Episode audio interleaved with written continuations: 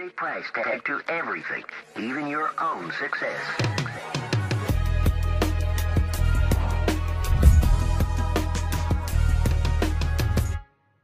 Welcome to another episode of the Tag Network. You know, as we promised, we're going to give you subject matter experts. It's the usual suspects again with the, uh, you know, a familiar face. We haven't seen you in some time. What's going on, guys? Just behind the scenes, you know, just getting up. The, the good, good looking Eunice. Ah, boy. Yeah, let's get right into it. If um, Dom, you want to start it Nah, for sure. Uh, we Hold have. on, hold on. Just we could. There's twins on the episode, so this is Josh, not Lee. Oh yeah. yeah. Now we have um, you know, a, a young mogul in the making. I would say we don't throw around the term legend very loosely, but I think it's a very fitting term. Yeah. Uh, CEO of a, of an up and coming company in the solar industry. You know, we have Walid Halty joining us today. How you doing, brother? Good man. Appreciate you guys. Good to be on. For those that don't know you, could you give a little insight, tell us a little bit about the story and you know how you got here? Yeah, yeah. So currently, I'm the CEO of a 300 person company. You know, we're we're a tech company focused on solar, battery, EV charging. And when I started, which was like eight years ago, I started at Solar City, which is now Tesla. Salesperson, door to doors, like you know, low, low barrier to entry. And I just wanted to work really hard. I'm like, dude, I'm gonna figure this out. I want to get rich one way or another. Figured it out after a while. Became top salesperson, sales manager. Then I got offered to start a company with someone as VP of sales. We ended up selling that fairly early. Took some time off and started Dvinci. Uh, and it's been a journey, ups and downs, and and all that. And yeah, excited for this episode. Sounds like you started your career in solar, right? So let's just talk Yeah. about that a little bit. Like, what what's your passion behind solar? I think about this a lot. It wasn't for solar specifically. Like to be frank, I just wanted to make a lot of money, and I I, fo- I followed the money. Right. I just where's the mo- where's the value being created, and for the skill set I had at the time, which was sales, I was okay at it. I was like, what can I apply myself and maximize return and the value I could create? And it happened to be that it was in the solar industry. It could have been selling rocket ships or freaking pizza. It, at that point, that's what it was. a lot of guests we've interviewed, right? It seems like sales is a trend, right? Sales, I think it's. I love love you to talk about the importance of sales and how that helped you in your career today. Yeah, every every uh, product needs it. Every company needs it. And if you know if you want to contribute to the economy, you kind of look at what are the possible ways that I can contribute. And you could do tech, finance, marketing, sales, etc. And like sales, you don't need technical experience. You don't need to go to school and all that. It's a low barrier to entry. You could start with nothing and figure it out. And so I think it's important. And you can make a shit ton of money. Uh, excuse my language, right? It, uh, in return, so it makes sense to start there if you want to start somewhere communication is so important with anything, right? With friends, family. Key for me was I didn't know if it was always going to be solo, but I knew if I learned sales and I used it as an opportunity, I could apply in other industries. Yeah. And I knew if I lost everything, I would have that skill set and I could apply it to to make it all over again. So I think sales is the mo- one of the most important skill sets for sure. I think it's a, it's a billion dollar skill. So you worked at you know Solar City before you know it became Tesla. You know Elon's vision. You know Elon is very big on clean energy. Did that sort of impact you and push you more and give you that reassurance, like yeah, I picked the right industry to be in? Yeah, it definitely felt good uh, knowing that. I, I wouldn't, I think if I was doing something unethical, I would have quit quickly. And I kept selling myself over time. I kept getting more and more bought in. And I didn't appreciate, I didn't appreciate it at the time. But once I started trying to do my own thing, I started to really appreciate like, you know, there's only so many, there's, there's only so many unique opportunities where you could do good for the world and make, make, you know, do, do good for yourself. And so now my appreciation is appreciation is so high for it for sure. Just to like bring it back a little bit. So we were at UMass Amherst together, and just out of curiosity, when you were at UMass Amherst, did you know what you wanted to study? What did you want to do when you graduated? No idea. Yeah, I had no idea honestly. Um, I knew I was going to be successful, and I knew I was going to figure it out, and that was like I think the most important piece. And then I tried a few things, and ultimately the path led me to start in sales and in solar. And I wouldn't have been successful in it if at that point, if I didn't, if there wasn't such a good culture and, men- and mentorship at Solar City at that point, that I just got under the wing of someone that was already succeeding. And I was just an absolute sponge, right? I was just like, I need to know everything you know because clearly you're doing something right. And I got, I got to do it as well. Um, and so that, that's kind of what, what pro- started propelling the career a little bit. Wow. Yeah, I feel like I feel like um, a couple people that we interviewed, it's always like a turning point kind of trying to figure it out, trying to see what you like or don't like, and then you kind of like see somebody that's at the point that you want to get to, you start trying to like mold yourself to to follow the footsteps or get into that trajectory that they had. What kind of like was that turning point for you? Like, I was partying too much. The trajectory was like, this is not looking good if I continue on this way. And there was like a decision I had to, I was like, that's it. I got to figure this out. And uh, once, I don't know when it was like sophomore year, like seconds, I was like, that's it. I can't, I got to go home and I got, I got to figure it out. And that, you guys know what I'm talking There's always that decision that you can remember at some point with something, whether it's your health or relationship or whatever. And there was a decision I made and that was it. That was like that, that, you know, and, uh, and that's when I, when I left UMass, I still didn't have direction. I wish I wish I did. I was like, I went back home, I became a busboy, and but then when I saw my friend was making all this money, you know, working at Solar City, I'm like, if this guy could do it, you know, this this this this schmuck, I can do it, you know. And uh, and and you know what I learned was he also had a mentor, of course, and that was the reason he was doing successful. Was he just was was emulating the formula, right? It was just X Y Z, and you just do X Y Z, and it worked for him. So there were like two two turning points. One was making that decision. The second was seeing someone that was already doing it. So you know, let's let's do a little bit of a you know deep dive as to. So you had left, you became a busboy, and then you went to Solar City. You know, all that going on in your head. We know the en- energy industry has been monopolized by fossil fuels, right? So why did you know solar was going to be just a disruptor of this giant monopoly? And when you were starting, to, the idea started matriculating in your head, how did you know that you were going to be able to, you know, disrupt and take a piece of that market share from something that was already monopolized? Uh, well, back then I was like, I have nothing to lose, right? And and I'm like, I'm, I'm gonna give it a shot, right? Like, what do I, I go back to being broke? I was already broke. So, uh, and it made sense, right? Like, if you can, if the hypothesis, if you can actually get all your power from the sun, hypothetically, and you could just do it from your roof like and it, and these were the economics why the hell not i could sell this all day long you know and so for me that was the, the, the initial thesis i could do that which is why i did sales there and then over time um, i realized how young of an industry it was even though it was growing like doubling every two years nobody had shit figured out not even elon musk or anyone else you know two and a half percent market adoption uh, so all the systems were outdated. Uh, cancellation rate was like 50%, et cetera, et cetera. And at that time, at one point when I was there, people weren't like, I just thought people weren't making enough effort to make change. And I was young and dumb. And I'm like, I could probably do some of this.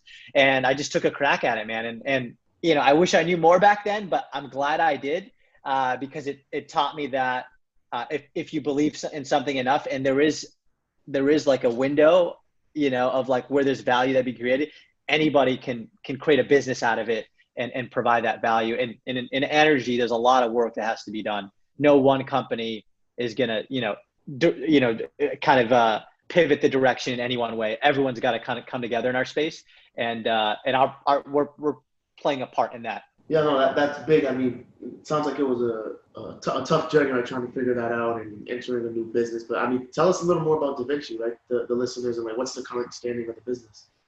Yeah, uh, business model's been changing. So two years ago, we made a pivot. For the, so the first two years in business, we were doing sales and some installation work, and we created our own software to fix some of these issues, to uh, to finance projects, to do the sales process, et cetera and they were working well for us. And then two years ago, we had this insight. Well, why don't we try to make this software available to other solar companies because it's working for us? So we did that. We spent all of 2020 hacking away, creating that, creating the software, testing it out, giving it to users, getting feedback, modeling pricing, and then we figured it out. We, people were willing to start paying and paying and paying for it. And the long story short is, you know, end of 2020 around November, we raised our seed round, raised four million dollars. Then we raised five. Uh, and now we've raised to date, we've raised 11 million and we're closing now on a $30 million series A.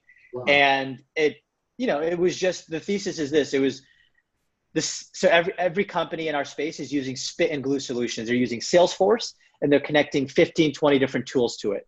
And it works, but our industry is so unique that it doesn't really work well enough. And it's not, it needs to be modernized. So our, our initiative is how do we use software to modernize a lot of it? And, uh, you know, the uh, t- so today Dvinci uh, is a software solution for these companies. We have companies as small as doing a million a year and we have six customers that are doing 300 million a year in, uh, in business on our platform. And we do everything from uh, automated customer acquisition, project financing, CRM, invoicing, uh, and it's it's again it's a very custom space. So there's over 75 different variables, and and and our industry needs a solution like this. So we're taking a crack at uh, at making a modern solution. Yeah. So that's what Dvinci does. Yeah. It's a lot of a lot of boring stuff in the background. Uh, I know that the way that you think and how you were molded to be like that. I know you had some like great mentors that helped you. you share with us like a couple people that played a really big role. Yeah. And how that's been my greatest hack. That the mentorship man is literally I, not not just for the sake of the show. It's been my biggest hack. And when I started, so it's like I said, when I started Solar City, I had a few mentors. It's whatever I had access to at that point. And then I realized I could have access to these types of mentors. And then as my reputation and status grew, I could access more mentors, right? And and I was then I started seeking them because I knew they had information that I needed that is going to take me a lot of time to figure out on my own. So like today, I've got like 12 different mentors. One of them, uh, his name is Ben Rubenstein. He's the chief revenue of OpCity uh, or sorry, Realtor.com. He's he wow. sold OpCity for 300 million in under two years to OpCity to Realtor, and then prior to that, he sold the company Yodle for like 300 million or so as well. And he built a similar business in real estate, which is why I wanted to reach out to him specifically. It took me a long time to get a hold of him, like six months.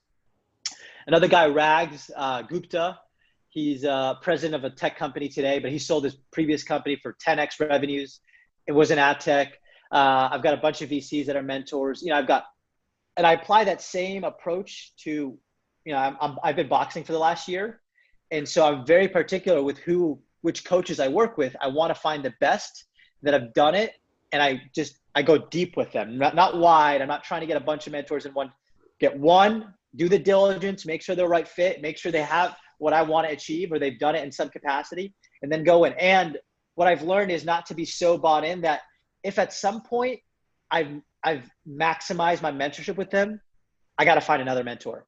Yeah. And I and that was initially an ego thing for me. I was like, I don't want to f- make them feel bad because I want I've outgrown them. But late, lately, like over the last six months, I've just been honest with myself, and and I, I now I'm leveling up and finding more mentors as I'm growing as an entrepreneur and leader. So th- those are a few, uh, and and there's many others in different dynamics. Thank you for giving that insight. So twofold question is how you said trying to reach one was took you six months. How did you find the mentors? And just you know, not to make every you know relationship monolithic, but how do they usually evolve to the point that you know, mm, time to go on to the next one? Yeah, I've just been again like having honest conversation with myself. If I'm asked, I come usually prepared with questions. What am I struggling with? What do, what do I need improved? What's how can I maximize this mentor's value? and I'll come up with questions like X, you know, this question, that question, and I'll ask them. And if I'm not getting clear enough answers, or I, you know, I, I feel like I just it, it's a feeling thing for me for at this point, and it's really hard to explain. Then I look for I start looking for for others. But the trick for me now has been don't find someone that's only at let's say I'm in chapter 10 of my life, right, in business. Don't find someone that's in chapter 20. I'm trying to find someone in chapter 100 mm. so that I don't go through too many mentors, you know? Uh, and, and so that's, that's what it's been like for, for me recently. But I, I totally understand that a lot of people don't have that kind of access and awareness. So they do got to go through the, like, you find someone just a little better than you today mm. and, and they help you like, a, uh, and then you find someone a little better than them. Uh, and then you find someone a little better and it's just got to be a constant constant reevaluation and journey and if by doing that having an honest assessment regularly i think people know people you just know that like I can't get any more value here, you know? It sounds like mentorship's been like a, a vital role to your success. And like, what I'm curious, what would you say like the most tangible thing you got from from all all the mentorship you got? Like, so like I got an advisor last year uh, that was, and I, it took me going through like 300 different people from LinkedIn, and I was looking for local entrepreneurs that had already sold companies and been successful and raised a ton of money from VCs and I went through many. I talked, had interviews with some, and I found one that I was impressed with. So I we set up a relationship. I'm like, hey, I don't know in what capacity, but look, here's what I want to do with my business. Here's what we're doing. I love your background. It's impressive, and I need some help raising money. Can you help? And that that he was open to it because he was a very good and honest and, and caring person. And he helped me raise my seed round, which was back in 2020. He helped me raise four million dollars, uh, and uh, he helped me with my pitch deck. He helped me with finding the right investors, with how to outreach to them, with going through the pipeline of how to filter them and treating it like a sales process, how to be have leverage in the negotiations. So that's a tangible one. And if I didn't, it would have taken it took me three months to raise the round, maybe like two. It would have probably taken me eight because I would have, can you know, tested and all that. So that's a tangible example. Yeah. So I, I want to stay on that point right there. Actually, the rate, the raising around, right? There's going to be a lot of aspiring entrepreneurs, whether looking to start or already started, that are thinking about that. Can you explain what that process is like? And you know, there's you again, it's your idea, it's your baby, and somebody's literally buying into it and taking a piece of you. Can, can you highlight what that process is like and the importance of it to get to your ultimate end goal? Uh, I would say where, where I'm at with my understanding of it is you got to detach from the process. First of all, you can't be attached to it. You got to treat your business and the opportunity separate. You can't get too emotional. And then you start looking at it like objectively and say, okay, what is my business and what is it trying to do? And how can I pitch this in a very short, concise manner? Um, and so you got to get good at explaining your business to a dummy. You can't like, it can't take you more than two sentences to explain it. And it takes a lot of iteration to do that. You got to get good at displaying, like having, you know, deck talk about the opportunity and, and just get a real understanding of it.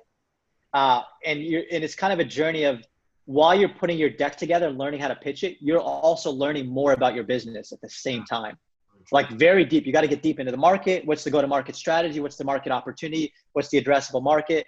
Then you get good at um, how do I compare with competitors, right? You go deep with every, use it as an opportunity. Don't just try to like, I, at first I was trying to cut corners. Let me, let me make it sound good. No, it's like, understand it. Then you get good at, um, you know, asking. So the ask part, which is like, uh, how much money are you asking for and what do you, you know, what do you think the value of the business is? And you got to get good at all of that. And um, then you get good at pitching, it's a skill it's a skill set um, it's and it should be treated like a skill set it's there's a lot of sales involved but it's a whole skill in itself and if it's an entrepreneur wants to get good at scaling in a in a way where you can access other people's money it's got to be treated like a skill and you got to go through the journey of learning it and there's no other way to put it like you got to get good at every every bit of it because if you raise money now you're to raise money again and again and again and once you get good at it like it took me to I, I raised money twice already for the company it took me like a tenth of the effort the second time because I knew what to do, right? Like I just knew it. And uh, and it's actually, you know, what I learned, it's actually easier now for me to raise more money than it is to raise less. It's the same effort. There's just a different person writing a bigger check. So I, I, I advise any entrepreneur to treat it like a skill set and to to enjoy the process of learning it and to and to and to just you know you're gonna have and then like the first pitch I ever did was the worst. Like I failed miserably but then like 20, 30 pitches later, I'm like, dude, I could, it was like bam, bam, bam.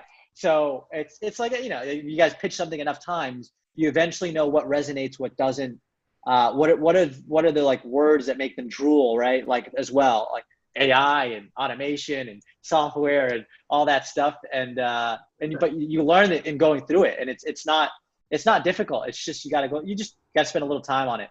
So that, that'd be my recommendation. Absolutely, I like that. I like that a lot. So I mean, you you've done a lot of stuff to this point. Like, what what are you working on next? Like, what's what's look what is it looking like for Walid in the next five years? Yeah, so like I said, we're at 300 employees, and uh, my goal is to try to create the most amount of value through this company as possible until until it makes more sense for someone else to take it on. And so ultimately, you know, we would we would exit either going public or SPAC or some sort of acquisition.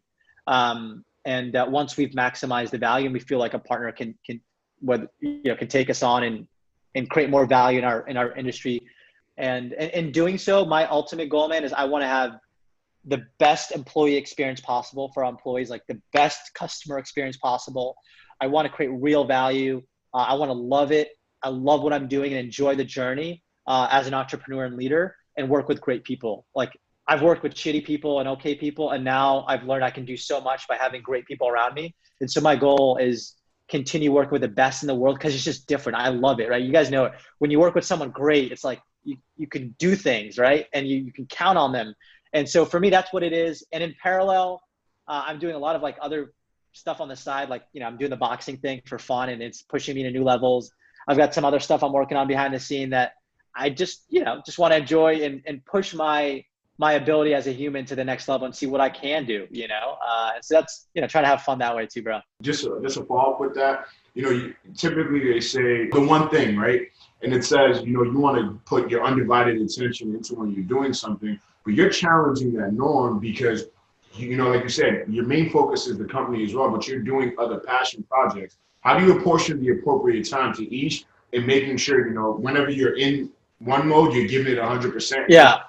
Yeah, yeah, that's what it is. That's all it is. When you're doing something 100%. So I'll give you an example actually. Like this is my, uh, I don't know if you, but this is my schedule here and I write it down. I, I got every, every 20 minutes scheduled from 9 a.m. to 10 p.m. every, every day here. I'm not sure if you could see it. And so when I'm meditating, it's got 100%. I'm not thinking about it. Reading, not thinking about it. When I got my tech meeting, I'm only thinking about tech. Customer calls, only customer. Exec call, only exec. Leadership call, only leadership, right? uh, interview only inter- and so that's what but but it's it's a difficult question for me because as a ceo my job is to make so many decisions all day long that and to to maximize execution in my company. And so it's it's a it's a difficult thing to do the one thing but that's my one thing is to optimize the company and the value. Uh, and i'm getting better at where, where i'm learning my my biggest skill set is deal making mm-hmm. and transaction transacting and the sales process. So the, the sale of bringing in a new a C level hire, closing them, closing a, a big deal, uh, closing uh, a partnership. And so I'm trying to maximize my time there. Anything that's not that, I'm hiring other people or delegating so they do everything else, like finding the people, like doing the legal work. I'm I'm having so I can focus on what I want to do and what brings me the most energy but I think everyone, again, everyone's kind of got their own dream to figure that out. It's, it's a it's always everyone's got that one niche that you figure out. It's like this is what brings me the most energy, uh, and that's what I think people should over time spend most of their time on. Uh, so I mean, listen, you you you schedule every twenty minutes. We know your time's valuable, so I was hoping we, we could kind of wrap this. I gave you I gave you guys two blocks. You guys got two. so, so we call it like we call it like rapid fire. So just ask you questions and and you know just try to, try to spit the top of your head as, as quickly as yeah. possible. Like, who in the industry did you look up to when you, you started out in, in the solar industry? When I started, it was this it was this guy Nathan McCarthy, who was my direct mentor, and he just had this like charisma to lead the lead the room. You know, we had a couple hundred employees uh, or uh, a couple hundred salespeople, and so he was my first inspiration when I started. What is one quote that resonates with you till this very day? Uh, okay, this is an interesting one. So there's this one quote I heard recently where uh, it's from David Goggins. He said, "In an army of 100, in an army of 100, 90 of them are just targets for the enemy. Nine of them do most of the work, and one of them is a warrior." Like yeah, and so it kind of gives you the understanding of like, know, there's very few that are willing to do the work and that you know can uh, can get it done. Yeah. What's Wally reading today? I'm finishing up this book, Who, which is about solving your number one problem in your company. It's not what it is. It's, it's about it's about hiring the right people. So this, I'm finishing this one. I've got this book. It's Jeff. It's all of Jeff Bezos' shareholder. It's like back every time. Every time we've had a shareholder, I'm reading it. It's, it's pretty cool. So I read that at night and this one in the morning. You is on. Uh, you were speaking earlier at the time. You know, adaptation was about 2.5 percent in the in, of the solar industry. When do you see mass adaptation being, and what's the five, 10 year roadmap of that look like to you?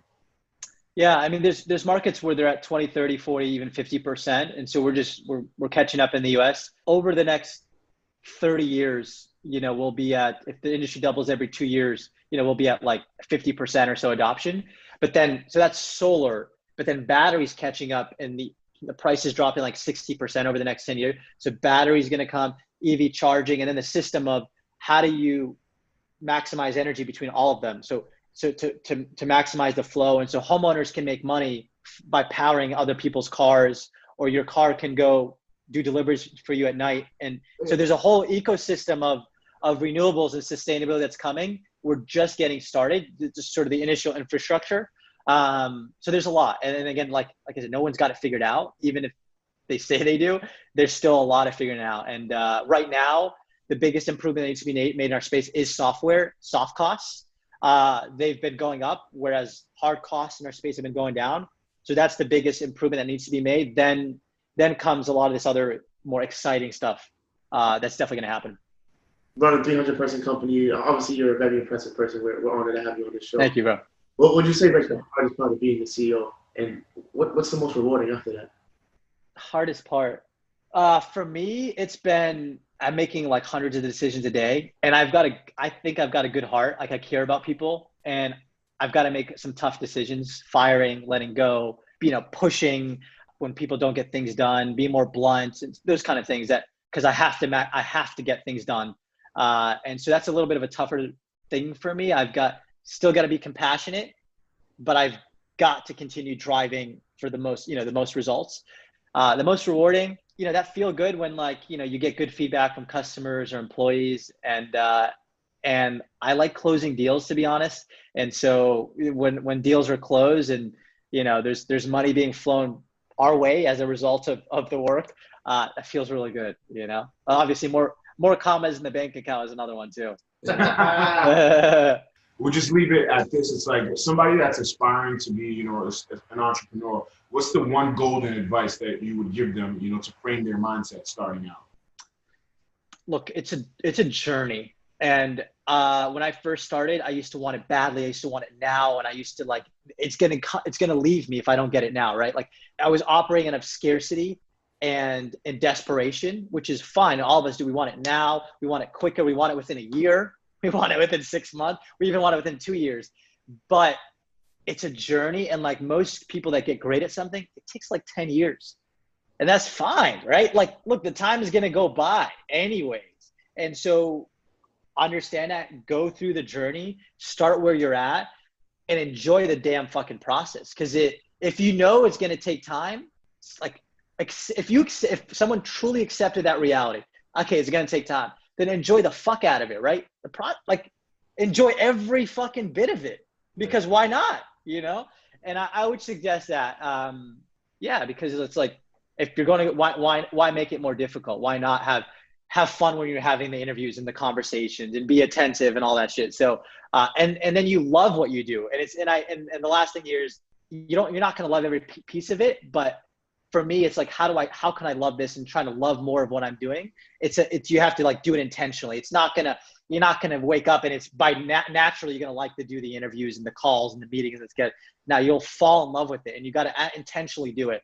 And that's what, what i think makes people successful what they do because they have to fall in love with the process. And they, then they say they, they don't care if they get paid. Well because they love it right? They learn to love it. So anyway that'd be that'd be my advice. Uh, well thank you so much. Thank you. Yeah yeah. Appreciate you guys. This was fun. This was fun, guys. I think you guys are going to be massively successful. Seriously, I think you guys have a unique opportunity, and like I said, any way I could help, uh, let me know. Um, but this was definitely fun. Yeah, I mean, in, in a sense, we frame the questions and get a little mentorship out of you. yeah.